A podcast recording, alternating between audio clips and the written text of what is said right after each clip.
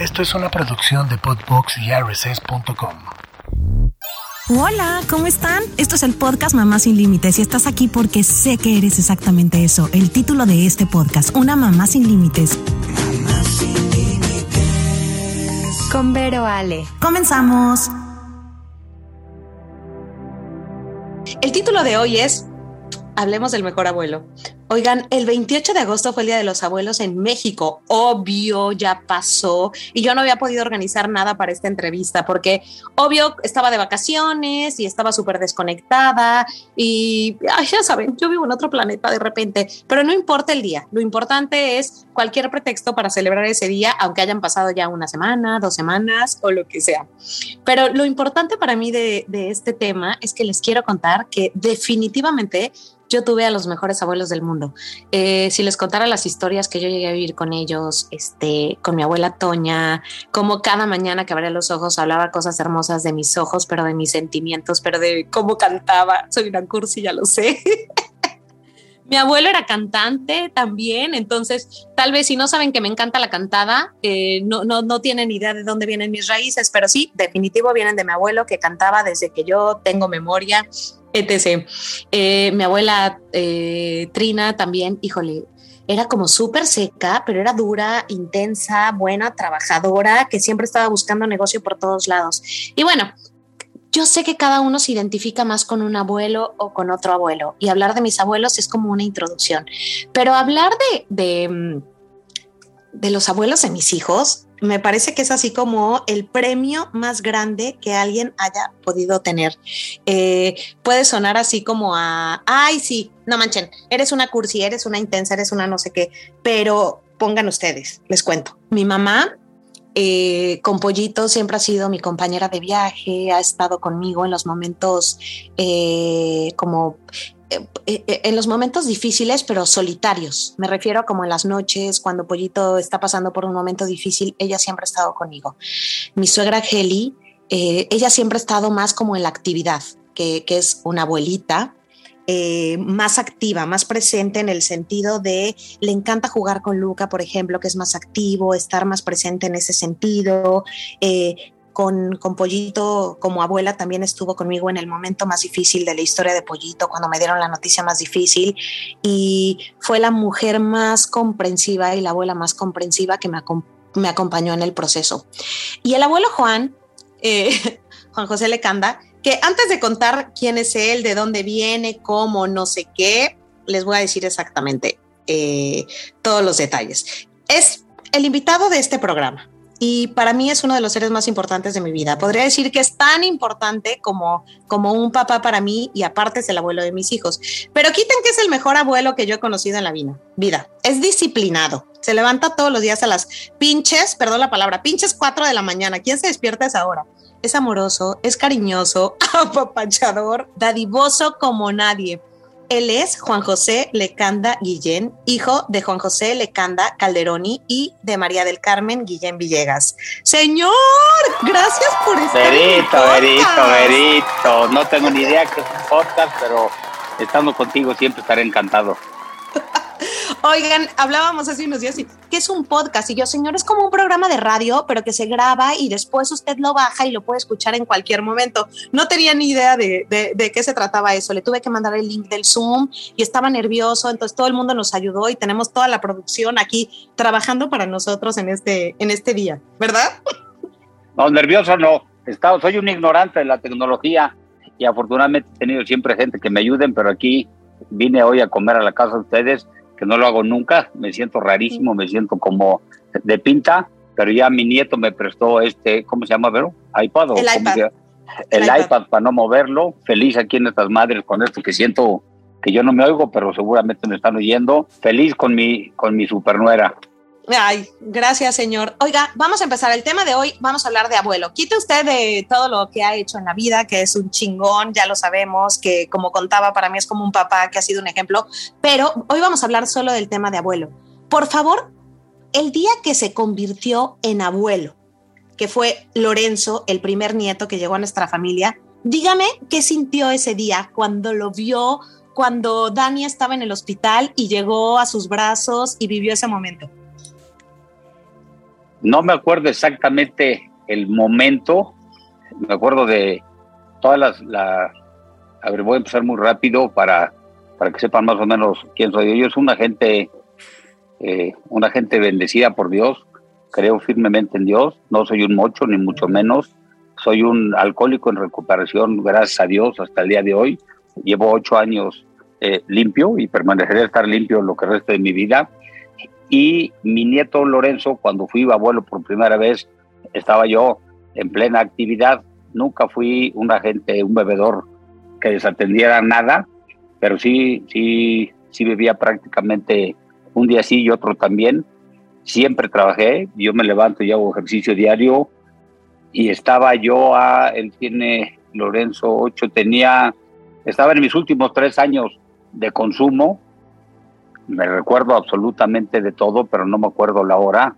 Fue una cosa maravillosa. Uno no sabe lo que es lo que es tener un hijo, ni lo que es crear un hijo hasta que lo tiene. Y luego yo siempre me he llevado, bueno, pues no iba a decir con agentes mayores que yo. Mi grupo inicial de amigos siempre fueron más grandes que yo y eh, fueron abuelos mucho antes que yo. Y cuando fueron abuelos, se volvían, yo los veía como locos, como idiotas, como retrasados mentales, de ahí bebito y demás, y decía, puta, este güey que está, pero sabes que de repente, bueno, que soy muy mal hablado, trataré de no decir ninguna palabra que, no sea, pero son las mismas letras del abecedario, entonces si lo hago con respeto, pues ojalá me entiendan. Eh, yo trabajé 45 años con un con una persona que, que siempre que siempre estaba ocupado, siempre reuniones, siempre importantes, y cuando se hizo abuelo, se metía al baño, me mandaba a llamar en reuniones, él presidiéndola siempre, y yo nomás oía como decía, hola bebita, ¿qué haces? Que le decía, jefe, ¿qué está haciendo? Hablando con fulanita, pero ¿cómo? Pues si tiene dos semanas, sí, pero me entiende, yo dentro de mí decía, es la cosa más ridícula del mundo, nunca en la vida eh, seré yo. Y bueno, tuve hijos, y al momento de ser abuelo, es una, una cosa que uno, si uno no es abuelo, no lo entiende. Fue el hijo de mi hija. Llega Lorenzo. Entonces es, eh, llega Lorenzo y fue una cosa que no podría yo describirla. Es la, el, el momento de más felicidad, de más paz, de más serenidad, de más nervios, de más incertidumbre. se manejan las emociones y los sentimientos muy cañón ahí.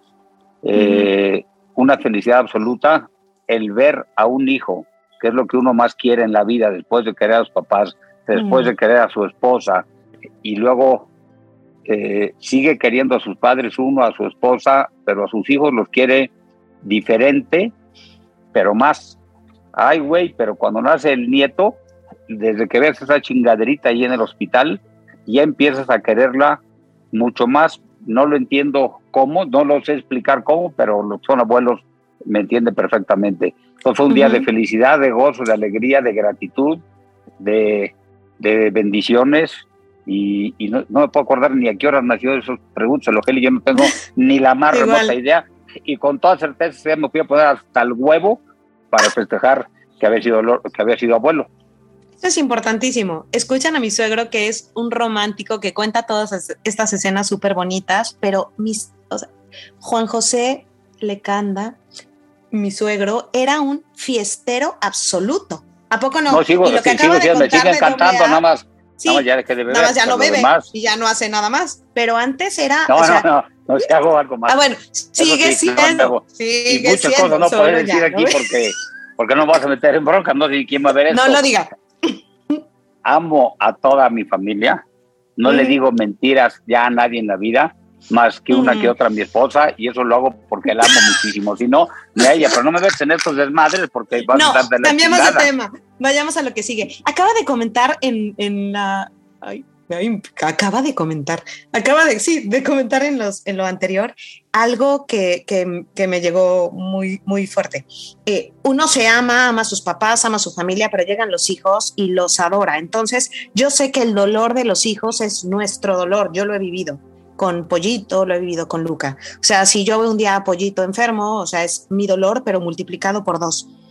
El día que usted está en el hospital con nosotros, hablando específicamente de la llegada de Pollito, que fue el primer hijo de su segundo hijo, que es Juan José, eh, que es mi esposo, y se entera que algo viene extraño, que algo viene diferente, que en esa época ni sabíamos tanto, no nos vayamos a nada tan específico, pero que su hijo está preocupadísimo y que, como dice, es uno hace todo, y yo lo he vivido, porque los hijos no tengan dolor, porque no sufran. Me consta que usted ha hecho todo porque nuestra vida sea más fácil. Dígame, cuando le hablan otra vez, ¿cómo, cómo le cuentan qué pasó con Pollito, qué pasó en el hospital o cómo lo vivió? Yo, yo no me acuerdo y de hecho es la primera vez que se lo pregunto. Eso sí me acuerdo como si fuera ayer. Eh, trabajaba yo en el Senado de la República, no recuerdo la hora, pero en la mañana, y estábamos... Eh, en la discusión, análisis, discusión y aprobación, en su caso, que se aprobaron afortunadamente, 14 reformas estructurales que mandaba el señor presidente. Entonces era un trabajo eh, demandante de 20, no de 16 a 18 horas al día. Iban a ser eh, Juanji Pollito y me fui, el Senado estaba en insurgentes y Ah, no, en esa ocasión el Senado, sí, en Insurgencia y Reforma, y Pollo nació en Santa Fe. Estuve ahí antes del parto, durante el parto, y cuando salieron a decirme todo está bien, ya nació, me regresé. Al entrar al Senado, ah, me había ido en moto, me fui en moto, no manejando yo, y me regresé. Y al entrar mi jefe estaba en una reunión ahí con todos los coordinadores parlamentarios, nada más se paró y me dijo, regrésate de inmediato al hospital. Dijo, no va a dar ni un abrazo, jefe, ¿o qué? Regrésate de inmediato, hay algo importante. Le dije a, Sergio, el que manejaba la moto, le dije, regrésate, hecho la madre al hospital ABC.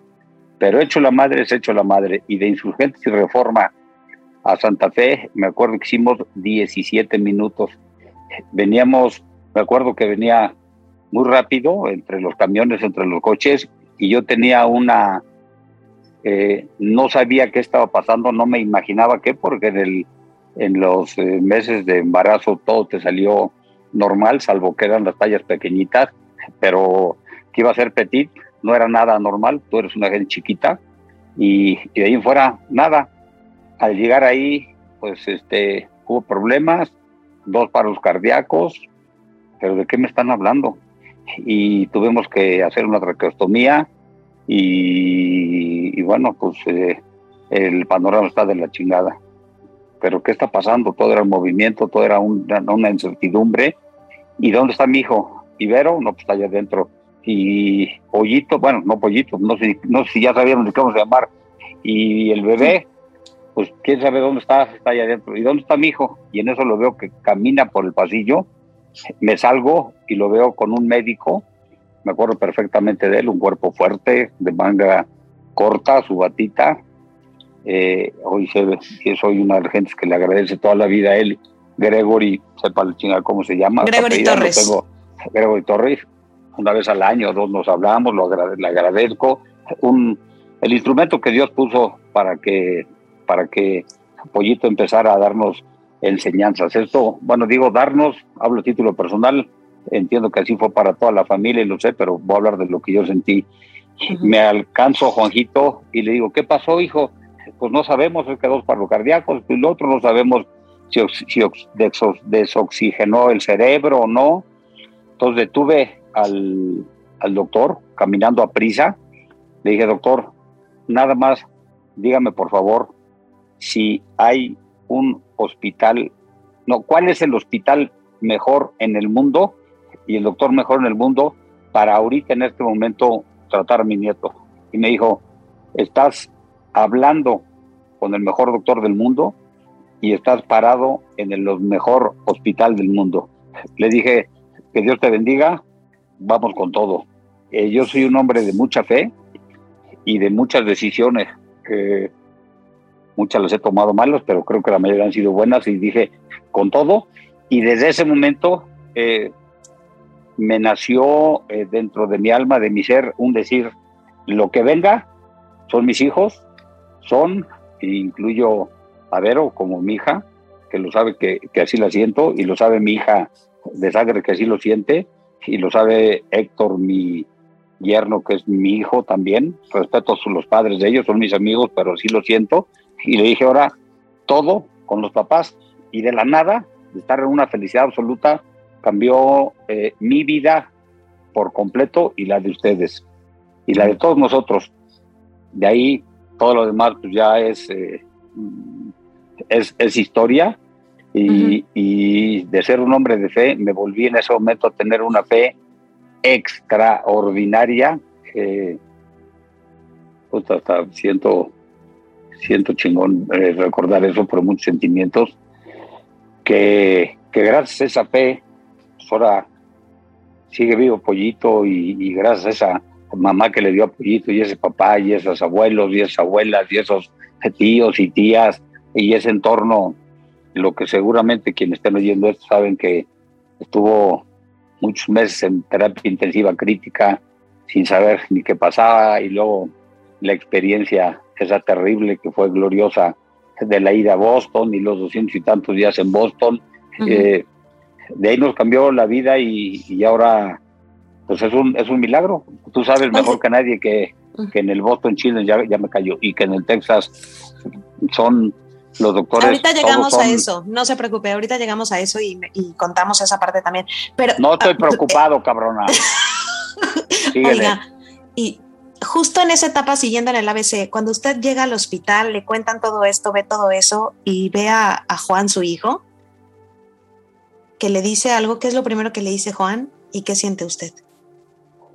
Eh, no sé la frase, no, la frase o la palabra no, su cara sí, una cara de una de las gentes que más quieres en tu vida, que es uno de tus dos hijos, verlo de después de haberlo visto una hora antes o un, minutos antes, con una cara de felicidad, voy papá, que Dios te bendiga, nos vemos al rato, entrar a, a ver la cosa más magnífica que venía, que fue la más magnífica, pero en ese momento se volvió una cosa de, una cosa horripilante, eso es lo que yo sentí, horrorosa, horrible, eh, una cara que no la puedo describir, le acuerdo, y no quisiera deseársela a mi peor enemigo, la cara de, de puta, que está pasando la pesadilla más horrible, la cruda más espantosa, eh, la, lo, peor del mundo, esa era la, la, descripción de cómo vi a mi hijo.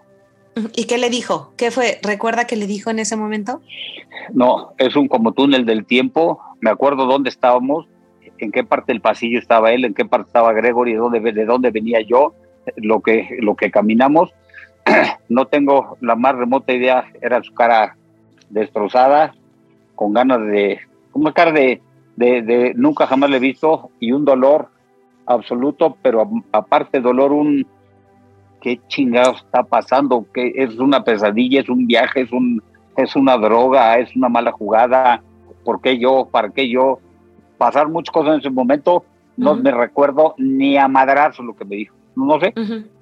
Sí, de acuerdo yo les cuento lo que pasaba como en ese tiempo. Después de eso estuvimos yendo al hospital, como dice mi suegro Juan, eh, dos, tres meses que estuve en terapia intensiva, esperando que los doctores nos dijeran qué iba a pasar. Era una incertidumbre, que esa es la palabra. La incertidumbre nos tenía como flotando todo el tiempo, con una angustia, con un miedo. Aparte, todos estábamos en un momento como súper importante de nuestra vida laboral. Juan tenía un trabajo, mi esposo muy importante, mi esposo también tenía que hacer muchas cosas yo según tenía que regresar a Venga la Alegría también, pero era lo de menos, pero me refiero a que estábamos en momentos de mucho rush eh, laboral y entonces llega esto y como que nos pinta un stop en la vida y vemos que estamos en el mejor hospital de México, en el ABC, con los mejores doctores y no hay respuestas. Y la única respuesta en ese momento de un doctor, que es Gregory Torres, es nosotros aquí en México no podemos responder ni decirles qué está pasando con, con Pollito.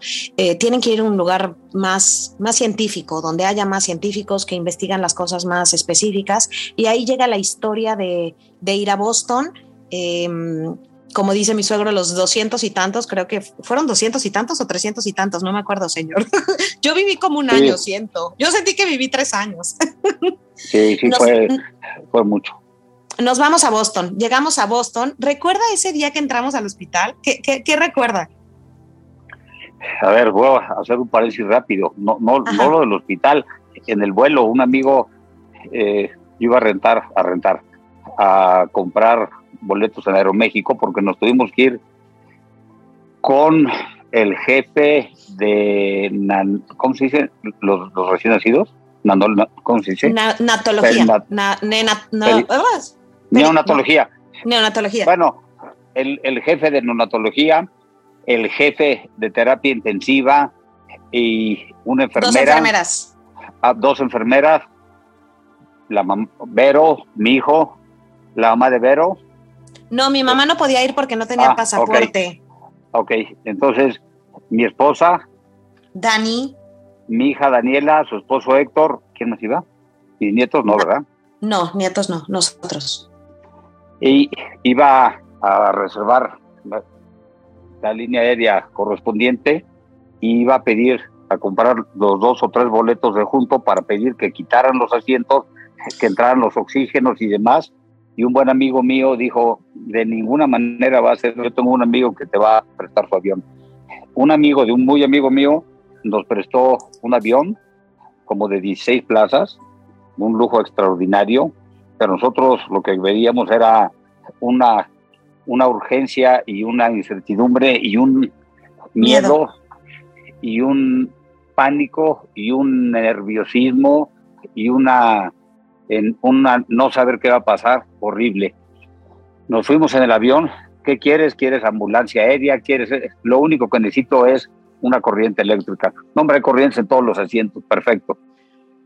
Volamos Toluca, eh, la, corriente, la corriente es muy importante porque Juanji siempre tiene un aparato que, que le aspira a la traqueostomía y como Juan eh, no puede hablar ni decirnos, oigan, me estoy ahogando, pues siempre tenemos que estar aspirándolo cuando se escucha ruido. Entonces, el aparato en esa época se tenía, tenía que estar conectado todo el tiempo a la electricidad porque no era recargable, no se cargaba. O sea, si no estaba conectado, no funcionaba. Y de ahí eh, se aspiraba a, a Pollito en esa época, que era una ratita, se aspiraba cinco veces por minuto, tres veces, dos, veces por minuto, pero era muchísimo. Dijeron, es lo único que necesitas, sí, despreocúpate, eso es lo único que no va a faltar.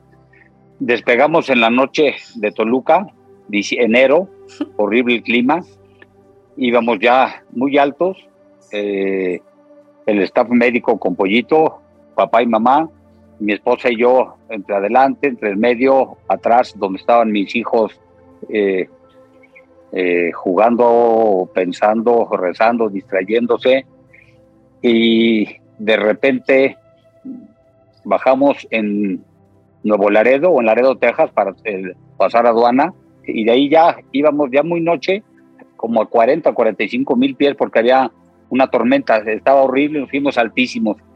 Y de repente eh, medio relajados todos, atendiéndolo, viéndolo, horrible, horrible, horrible, unas horas que parecían eh, años y eh, espantoso.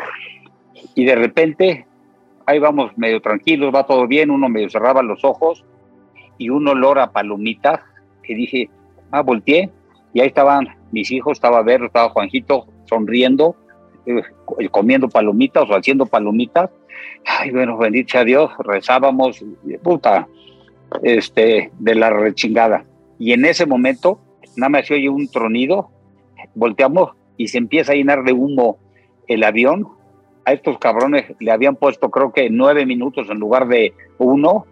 Explotaron las palomitas, apestaba palomitas todo el hueso, y en ese momento, al momento de tronar, se apaga todo el avión por dentro.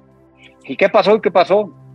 Se va la luz por dentro y para no hacerles el cuento largo, crea un cortocircuito y toda la luz del avión se queda sin energía eléctrica. El avión de manera exterior no tenía ningún problema, pero toda la luz, se apagó la luz, se fundieron los fusibles, por así decirlo, y entonces ahí sí empezaron los segundos, los minutos, las horas más largas del universo que se pueda uno imaginar eso yo así lo viví y así lo vieron todos.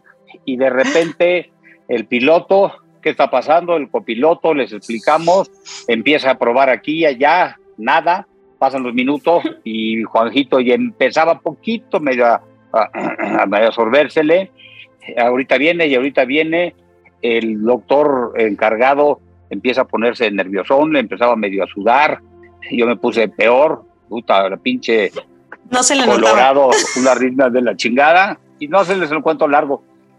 Dejan el piloto automático, piloto y copiloto se van hasta la parte de atrás donde estaba el horno, pues no se puede y no se puede y no hay nada, hablando a algún lado, no había, no había posibilidad. Y de repente alguien de mi familia dijo, ahí se ve un foquito prendido. Abajo del horno de microondas había un foquito rojo que se veía.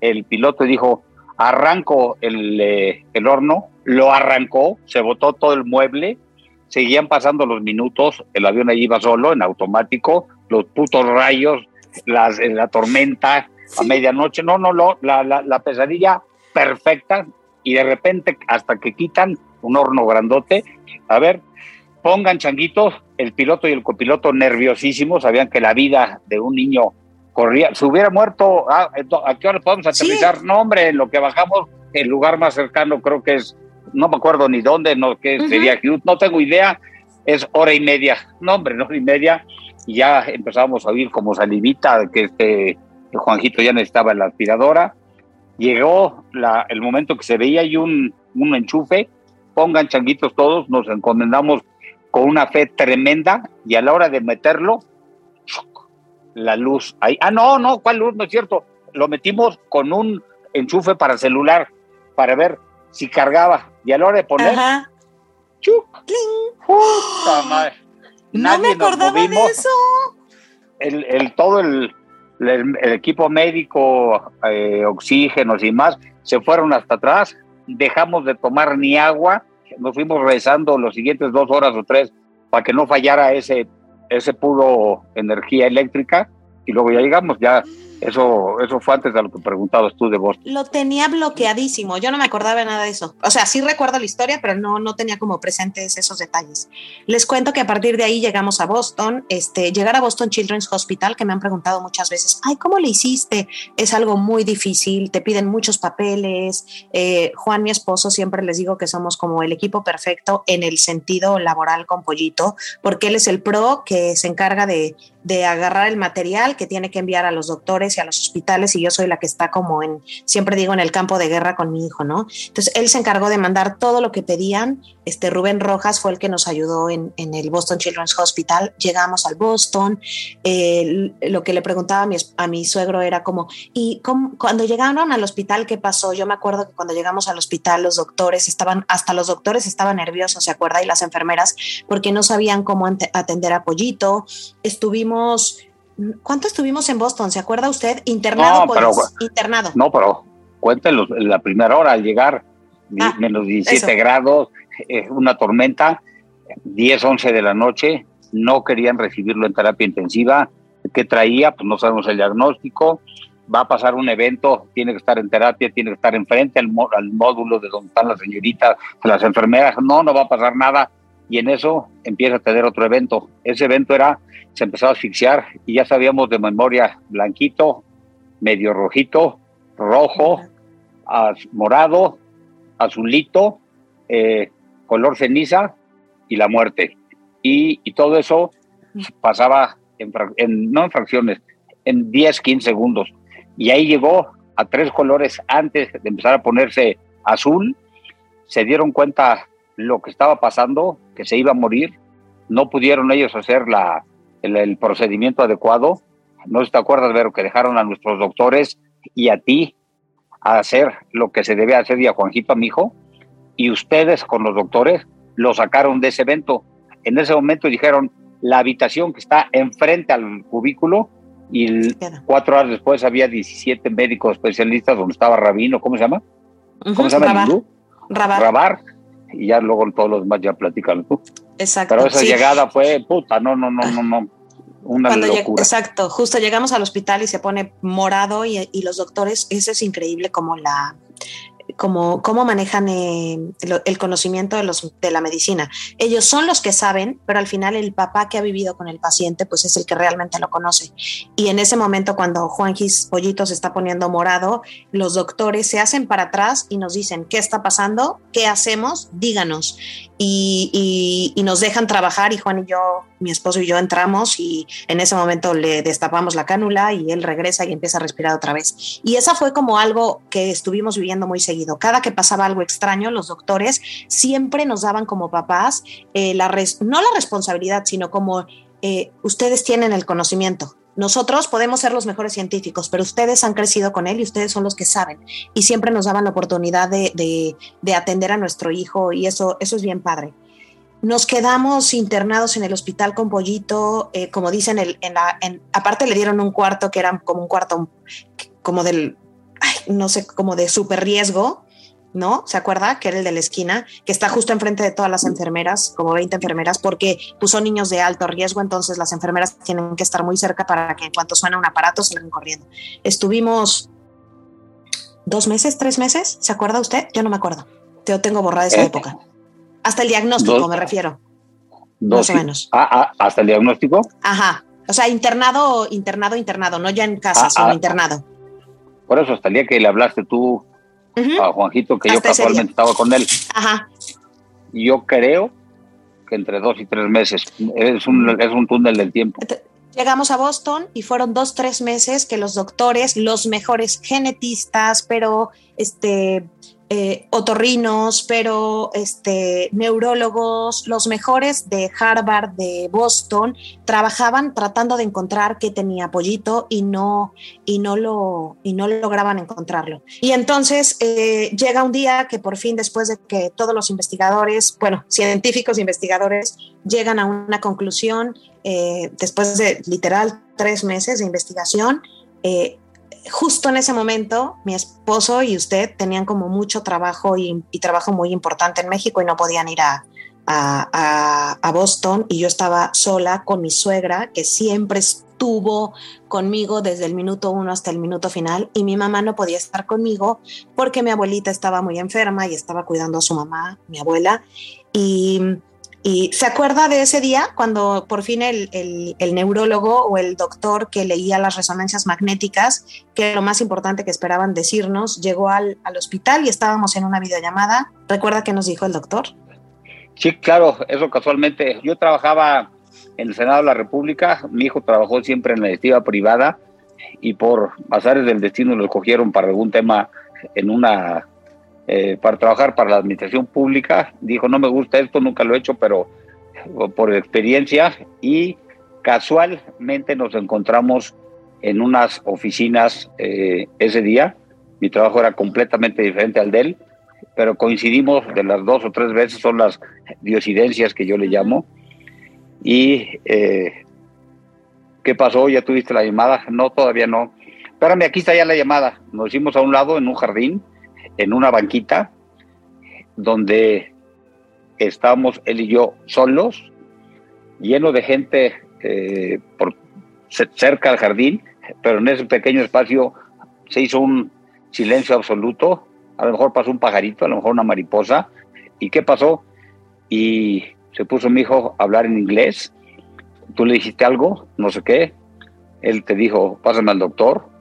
Y, y eh, bueno, como un comentario nada más de lo que decía Vero, de lo que decías ahorita, que varios doctores de Harvard y de no sé dónde, doctores del mundo, ahí eh, metieron a la pluralidad de los médicos titulares de cada una de las 14 especialidades que en ese momento veían como mínimo que tenía apoyito, ellos fueron los que se metieron a ver, o sea, era un caso verdaderamente para la araña. Cuando ya sale ese resultado, algo le dijiste a Juanjito que él te pidió el doctor, creo que era Rabar, y se puso a hablar en inglés, en un inglés técnico médico, que gracias a Dios mi hijo habla mejor que un americano, porque eso ha sido algo espectacular. Eh, otro paréntesis rápido, ver llegó a Estados Unidos sin, sin hablar inglés. Eh, lo digo de broma, pero no hablabas inglés, casi casi que le decían, how are you? Y decía 20 years old. Eh, nada. Y hoy en día, sin estudios, sin nada, ya lleva reuniones médicas sin traductores ni nada. Son, eh, bueno, pero estamos hablando de otro tema. Son cosas que, Gracias. que, que, Vero se volvió la mejor mamá del mundo para Pollito, sin lugar a dudas, y Juanjito el mejor papá para el Pollito del mundo, sin lugar a dudas. Empieza a hablar algo médico que no entiendo qué. Eh, yo como que lo interrumpía, ni caso me hacía, y cuando cuelga, otra vez con una cara que no puedo describir, me dijo MOPD, laringomalacia y síndrome de Royman. Pues explícame cada uno. No, te voy a decir el MOPD. No va a crecer, no va a hablar, no va a caminar, no va a mover sus extremidades con conocimiento. Eh, aparentemente o probablemente sea un niño feliz y probablemente pueda reconocer a su entorno más cercano. No se sabe más de esto y, y, no debe de estar vivo, de continuar vivo o de vivir mucho tiempo. O, va a vivir muy poco tiempo, pero todo no se sabe. Es otra cosa que no puedo describir y si hay algún padre o abuelo que esté viviendo algo similar, yo les diría con toda su fe a su poder superior, que en mi caso es Dios, afiáncense, cambien la palabra el por qué a para qué, nos tardaron mucho tiempo, muchas semanas, muchos meses, es decir, ¿por qué me pasó a mí? ¿Por qué mi hijo? ¿Y por qué esto? No, ¿para qué? ¿Para qué a mí? ¿Para qué esto? Hoy, sin lugar a dudas, Vero es la mamá más feliz, plena y alegre del mundo. Mi hijo igual. Los abuelos, sin lugar a dudas. Los tíos, los primos y ahora el hermano y, tengan mucha fe y con fe van a ver que todo es posible, no le iban a salir dientes, no iba a tener pelo, bla, bla, bla. Y ahora, pues ya ustedes conocen apoyo, ¿qué les digo yo? Pero eso fue un otro día. Y de ahí, otra vez, una vorágine que, puta, pensábamos que ya todo se había pasado y otra vez a un pinche barranco con un hoyo negro interminable y, empezar a volar para abajo. ¿Alguna vez usted pensó en su vida que iba a tener un hijo, un, nieto con alguna discapacidad, con un retraso mental o algo como lo que vive con Pollito? ¿Lo soñó, lo pensó, le preguntó a Dios alguna vez antes de que él naciera? No, nunca, jamás. Yo fui feliz toda mi vida y un día mis 37 años de la nada, mi papá muere. Eh, fue la cosa más espectacular de mi papá. Murió porque sí lo decidió Dios, con mucha fe. Pasó. Eh, esa es la primera pérdida que tuve. Y de ahí empecé a pensar, no todo es felicidad, hay que empezar a agradecer y a vivir que, que tengo papá, que tengo mamá, que tengo esposa. Y, y de ahí, pum, me salto hasta, hasta, oye, mi mamá sí vivía. Sí vivía. Ah, ya no me acuerdo. Sí. Pendejo, pero bueno, ahorita se me fue. Sí. Este, y de ahí nos saltamos hasta, hasta Pollito. Cuando te los acompañé a ustedes con una doctora a medirlos y demás, yo que soy como buen adicto, obsesivo, todo, nada, pero ¿qué va a pasar? Pero está chiquito, pero no va a ser enano, pero no, nada. Hicimos todas las preguntas y sabíamos que era petit, pero no así. Jamás me imaginé, jamás me pensé, eh, mi, ego eh, yo soy muy chingón y aquí el chingón, aquí el chingón chingó a su madre, porque nadie somos chingones, y, yo pensé que todo iba a estar bien, jamás lo pensé, y, nunca eh, eh, utilicé yo la palabra ni en mi pensamiento discapacitado, es un niño especial, porque pues, no iba a poder hacer nada y hace muchísimo más que lo que cualquier gente. Es un niño especial, sí, lo pensé, nunca en mi, en mi vida nunca. Yo este, renegué con Dios, yo nunca jamás no entendía cosas y ahora soy la gente más agradecida con Dios que pueda existir. Entonces su conversación, yo, es que yo sí tuve una época que yo con, con Dios y era así como de, todos, todos somos diferentes, entonces yo sí era de, como, ¿por qué a mí? ¿Qué hice? ¿Qué tenía que aprender? ¿De dónde viene? ¿Qué tengo que aprender? ¿Por qué? Usted siempre como que su razonamiento directo con Dios fue, gracias.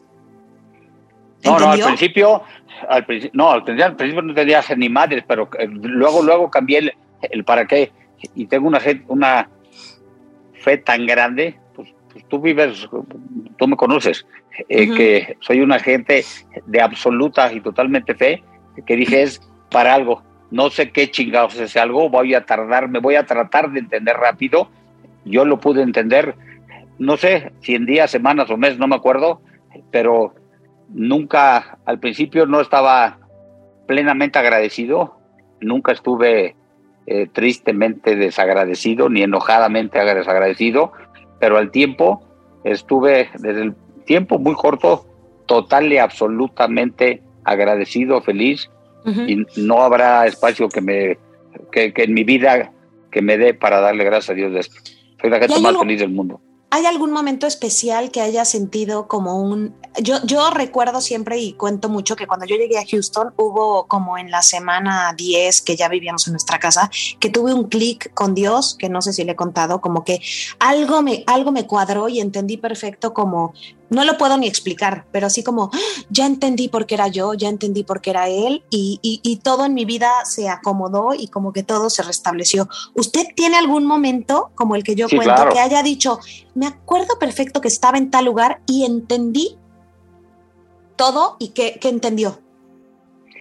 Cuando nos lo dejaban en el hospital, que, que estaba mucho tiempo en el hospital, me acuerdo en dónde, en qué momento, cómo era el cuarto del hospital, obviamente en Boston, que era una ratita, ratita, que yo en mi interior ¿no? me volteé para, pues, para no estar ahí delante, pero ahí mismo, y con toda mi fe le dije, a ver hijo de la chingada, tú y yo tenemos que estar conectados, y tenemos que estar conectados porque de aquí, puta, pues yo voy a tener que ser el pilar para jalar, arrastrar, darle fuerza, aunque cuando por dentro me está cargando la remadre, tú me vas a dar fuerzas, nada más, no seas hijo de la chingada, dame una pruebita. Y esa prueba le dije, de alguna manera, sonríeme, pero ahorita voy a decir tres. Mi papá una vez me dijo, mi hijo, cuando se murió mi papá, o sea, mi abuelo, y no sé qué hacer, pienso qué, me, qué me debería decir él, y lo que me debería decir es lo que hago.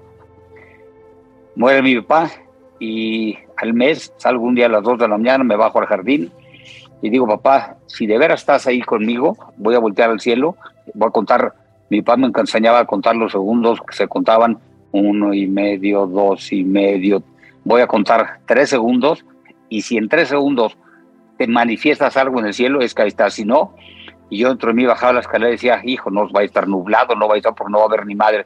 Volteé, no estaba nublado, no se veían estrellas, y dije uno y medio, dos y medio, y en la respiración del dos y medio al tres, chingale, una lucecita, una estrellita, dije, de aquí es.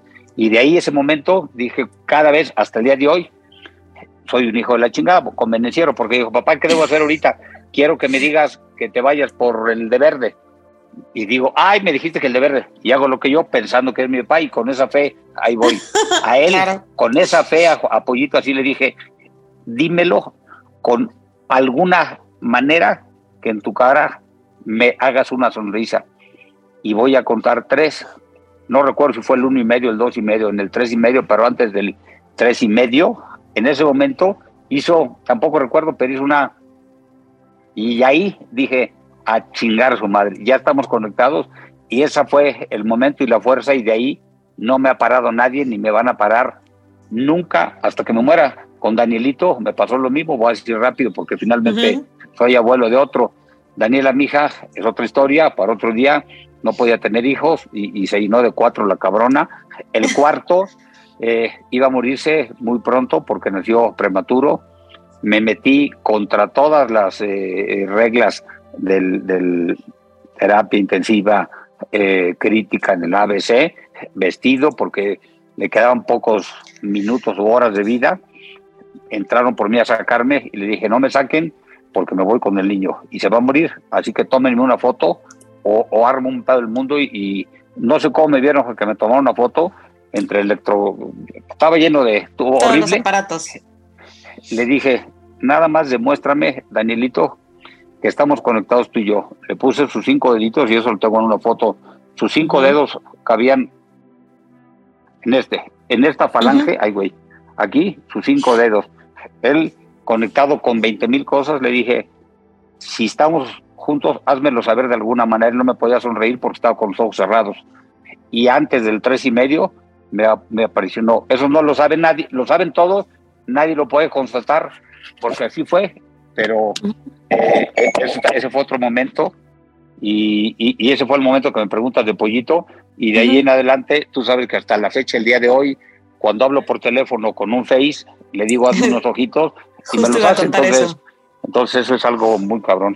Es muy importante que sepan todos que neurológicamente Juan no entiende las instrucciones, Pollito. Entonces, por más que uno le diga Pollito, sonríe, llora, abre los ojos, parpadea, él no sigue esas instrucciones porque sus conexiones cerebrales no están así.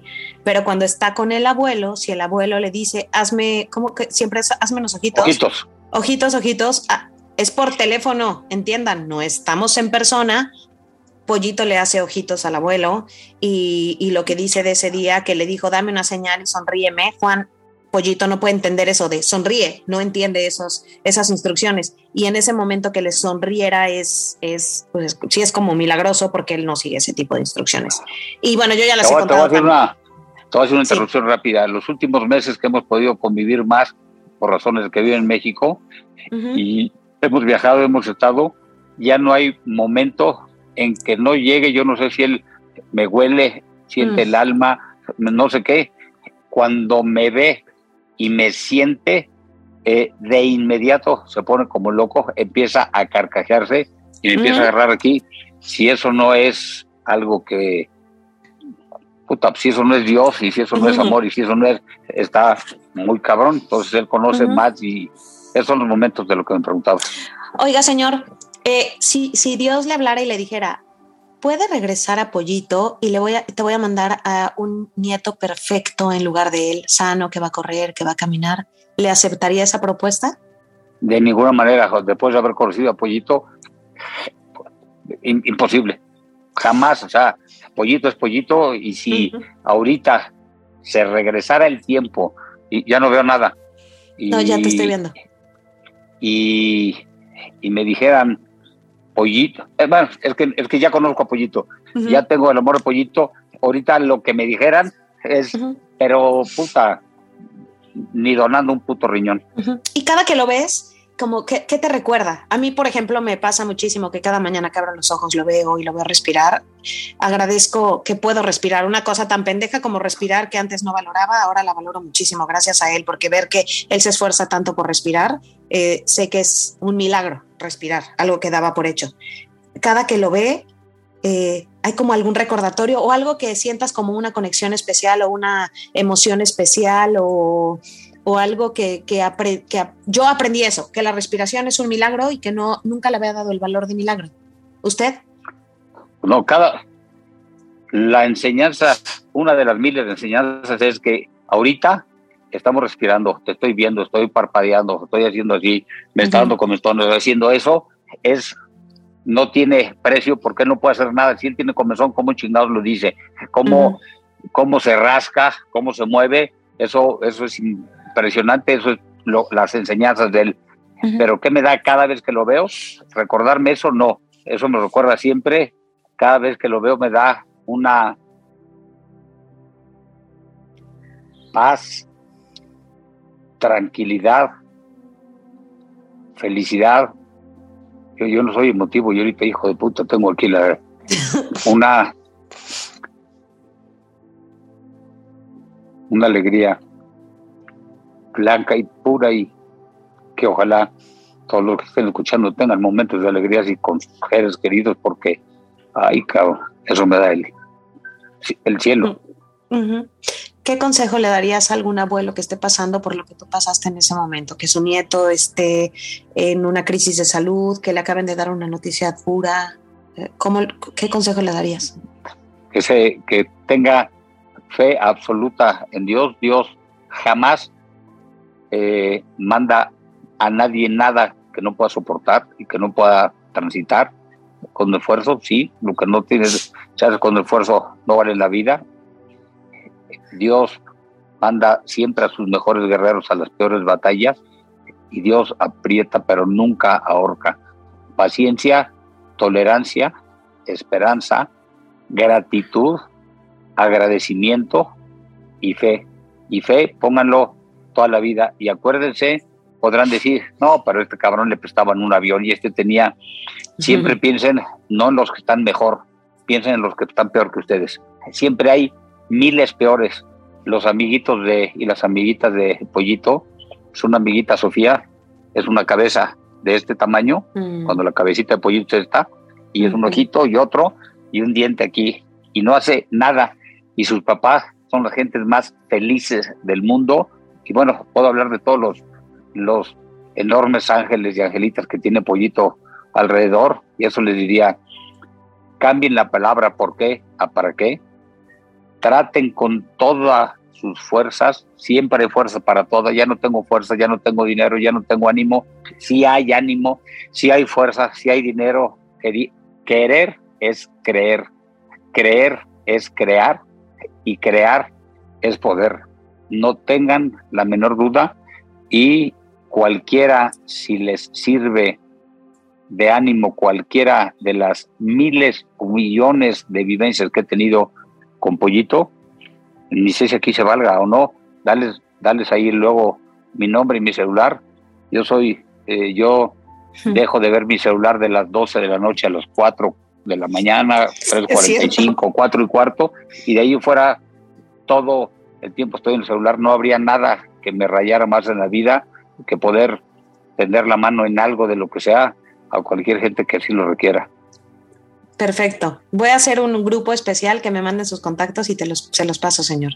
Juan José Lecanda Guillén, gracias por ser el mejor abuelo de todos los tiempos y por compartirnos esta historia. No tengo cómo agradecerte tu tiempo, tu entrega, tu amor, tu sabiduría. Nunca te hablo de tuyo y te he hablado de tú y usted.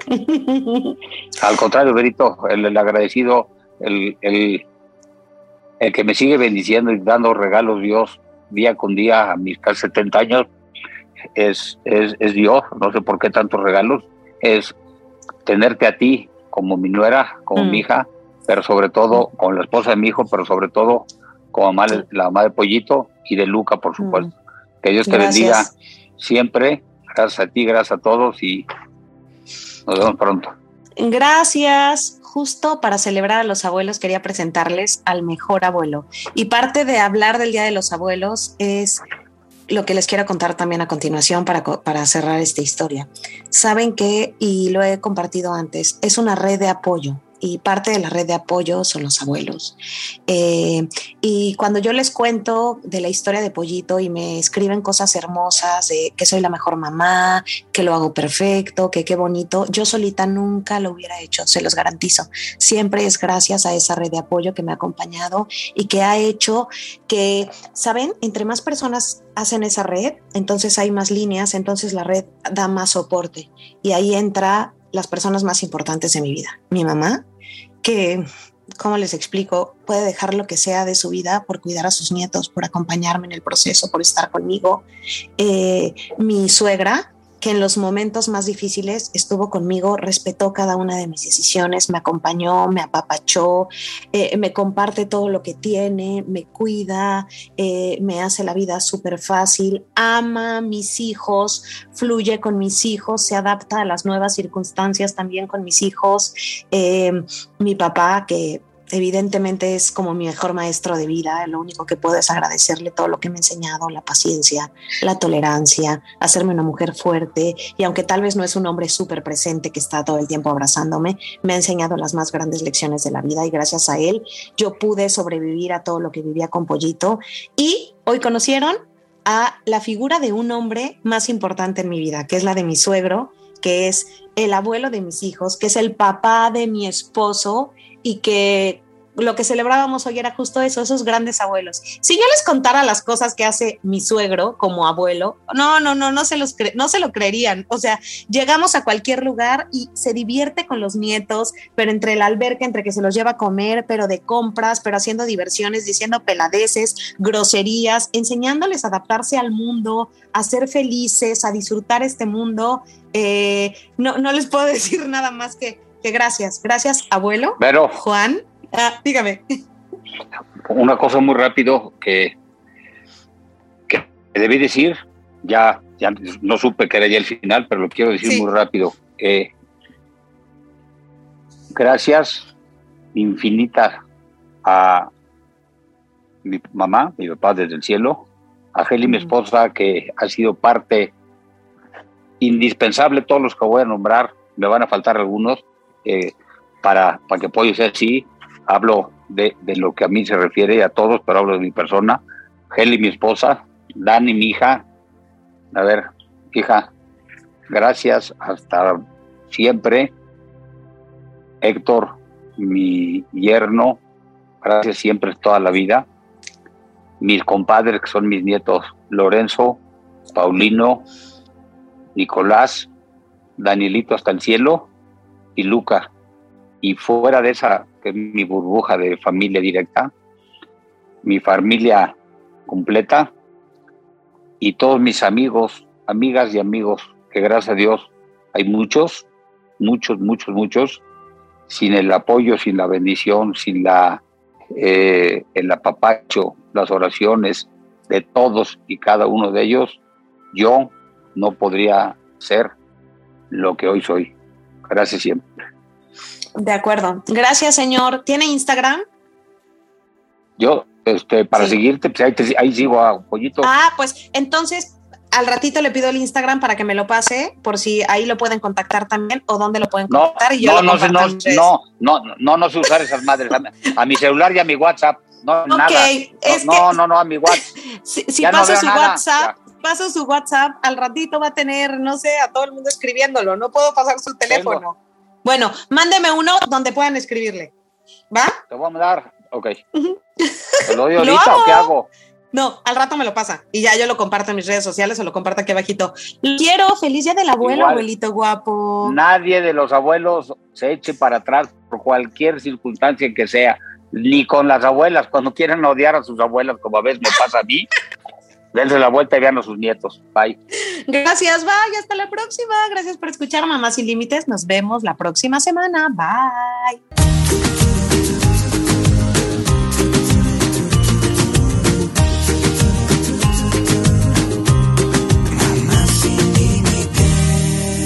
con Vero Ale.